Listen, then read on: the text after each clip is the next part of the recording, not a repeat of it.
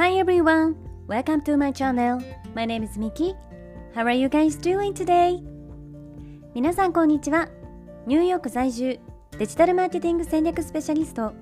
コンテンツクリエイター、グローバルな人たちをつなぐオンラインサロン We are New York 運営代表のミケルメです。このチャンネルニューヨーク未来を変える生き方では私ミケルメが世界の中心ニューヨークからポジティブなパワーを届けるストーリーや皆さんの日々のインスピレーションになるような最新のビジネスニュースマーケティングトレンドなどについてお届けしています。本題に入る前に一つ告知をさせていただきます。私が運営しているオンラインサロン We are New York ではここでは配信していないグローバルなキャリア形成やインフルエンサーとしての働き方セルフデベロップメントなどに関するより深い内容をクローズドのコミュニティで発信しています。毎月2回にわたりオンライン上でメンバーミーティングを開催しているんですが、えー、グローバルに活躍されている各業界のスペシャリストの方をゲストにお招きしてお話を聞いたりとか、えー、最新のマーケティングやビジネスソーシャルメディアについての勉強会を開催したり夢を叶えるためのワークショップなどにみんなで取り組んでいます。たサロンには本当に幅広い年齢層の方そしていろいろな異なる職業や業界の方たちが集まっていますのでサロン内でお仕事が生まれたり一緒にビジネスをしたり日本や海外での人脈を作れたりと本当に有意義で素敵なコミュニティになっています。サロンの方ではより私のですねプライベートなお話や海外の最新情報に関する、えー、内容をですねシークレットブログでも配信しています。オンラインサロン We are New York は性別、年齢、住んでいる場所や食料などに問わずどなたでもご参加いただけるウェルカムで温かいコミュニティになっていますので、えー、興味がある方はぜひ概要欄のリンクから公式サイトをチェックしてください。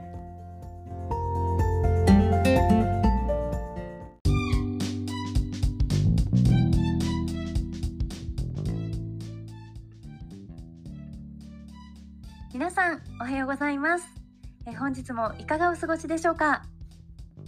今日は聞く力を鍛えると人間関係もビジネスもうまくいくというテーマでお話をしていこうと思います。皆さんは誰かといる時人の話を聞いていることと自分の話をしていることのどちらが多いでしょうか？私は学生の頃は本当にもう自分の話をするのが大好きでですねいつもこう友達に会うたびにあの友達にこう話を聞いてもらうっていうことがとっても多かったんですけれどえ社会人になってからですね、えコンサルティングの会社で働いたりとか、えデジタルマーケティングでいろんなこう企業さんのコンサルティングをしていく中でですねあのやっぱりこう聞くこと聞く力っていうのは自分のことを相手に伝えるのと同じくらい本当に大切なスキルだなっていうのを実感するようになりました。そしてオンラインサロンでも、え、月に1回ですねこうグローバルに活躍している各業界のスペシャリストの方だったり起業家アーティストの方たちをですねこうゲストにお招きして、え、そこでキャリアとかビジネスについてお話をお伺いする、え、対談を行ってるんですけれどえそういった誰かに、えインタビューをする場面でもですねこの聞く力の重要性っていうのを強く感じています。そして、え私が思うにですね一言でこう聞くといっても2つのスキルがそこにはあると思っていて、えそれはですね優しい聞く力と相手の話を聞き出す力ですね。で1つ目の優しい聞く力とは何かというと、えー、例えば家族とか友人パートナーが悩んでいる時に親身になって話を聞いてあげる相談に乗ってあげる、えー、優しさとか共感慰めからくる、えー、聞く力ですね。何かこう嬉しいことがあった時っていうのはもちろんなんですが人ってやっぱりこう自分が落ち込んでる時とかは特に誰かにこう話を聞いてもらえるだけで、えー、すっと心が軽くなったりしますよね。えー、私も昔ですね大失恋をした時は朝まで友達に泣きながら電話をして、えー、話を聞いてもらったりとか逆に友達が今度は悩んでいる時は、えー、元気が出るまで話を電話でこう聞いてあげたりしてましたね。こうやってやっぱり自分の心の内を話せる人の存在ってとっても心強いし、えー、悩んでる時とか落ち込んでる時っていうのは何か的確なアドバイスをくれる人が欲しいんじゃなくてただこうそばにいて「うんうんそうだよね大丈夫だよ」ってこう話を聞いてくれる人に、えー、助けられたりするものだと思いませんか？えそして皆さんはどうでしょうか、えー、周りの人から相談を受けたり話を聞いてほしいって言われることが多いですか？もしそうなら、えー、あなたはきっとこのですね優しい聞く力にとっても長けている人だと思います。そしてこの優しい聞く力がある人は、えー、異性からもモテたりとか、え家庭でもうまくいってる人が多いんじゃないかなってすごく思いますえ例えば例を挙げるとあの付き合いたてとかっていうのは特に相手のことをまだ知らない状態なので、えー、自分の話を楽しく聞いてくれたりとか、えー、真剣に聞いてくれるとやっぱり相手はそれだけでとっても嬉しくなったりあなたといる時間が楽しいなって思えると思うんですね。えー、そして、えー、恋人とか夫婦という関係になると、えー、毎日とか、え頻繁に顔を合わせる関係だからこそ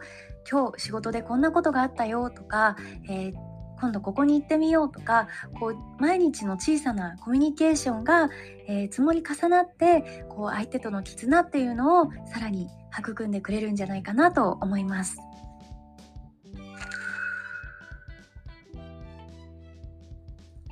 えー、そしてもう一つの聞く力というのが私が最初にも自分の経験として挙げた、えー、ビジネスシーンなどにおける相手の話を聞き出す力ですね。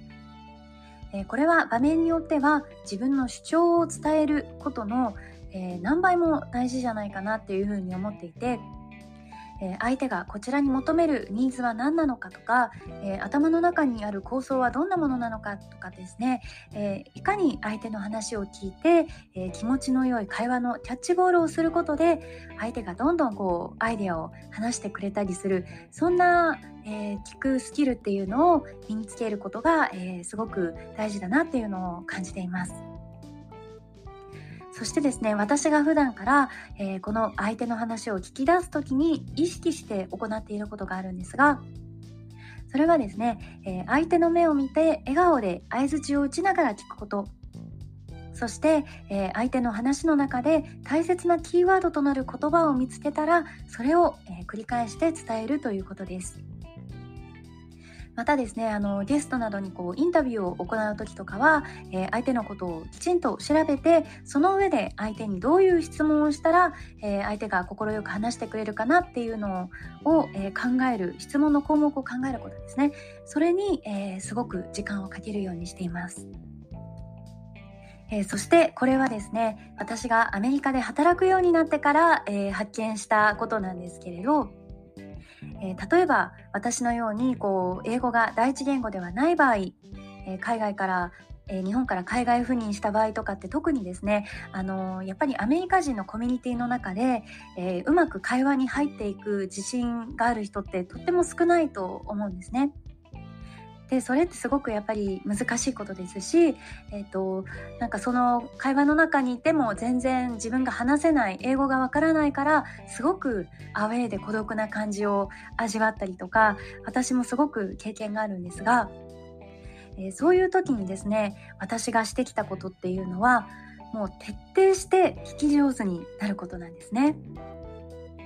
えー、会話の全部があの英語なのでこうよく分かっていなくてもとりあえずこう大きくうんうんってうなずいたりとか、えー、みんなが笑ってるところでは自分も大げさなぐらい、えー、大爆笑したり、えそうやってちゃんと聞いてますよ。私もこの会話をみんなと一緒にこの場で楽しんでますよっていうですね姿勢を見せていくことでえー、その場でのアウェー感っていうのは当然なくなりますし、えー、その場にいる人たちととっても仲良くなれたりします。えー、なのでもしですね海外でそういう場に遭遇することがあったら是非この徹底して聞き上手になるっていうことを、えやってみてください。そして、え話す力伝える力もそうなんですが、え聞く力もまた生まれ持った才能とかではなく、えー、誰でもですね意識して意識をすればするほどどんどんそのスキルが磨かれていくと言われています。なので、えー、トレーニングあるのみということですね。えー、皆さんは相手の話を聞くときにどんなことに注意したり、え、どんなことに意識をして聞くようにしていますか、えー、ぜひコメント欄で教えていただけると嬉しいです。それでは皆さん、今日も聞いてくださりありがとうございました。え、どうかですね、今日も一日楽しく素敵な日をお過ごしください。Thank you for listening. See you tomorrow. Bye.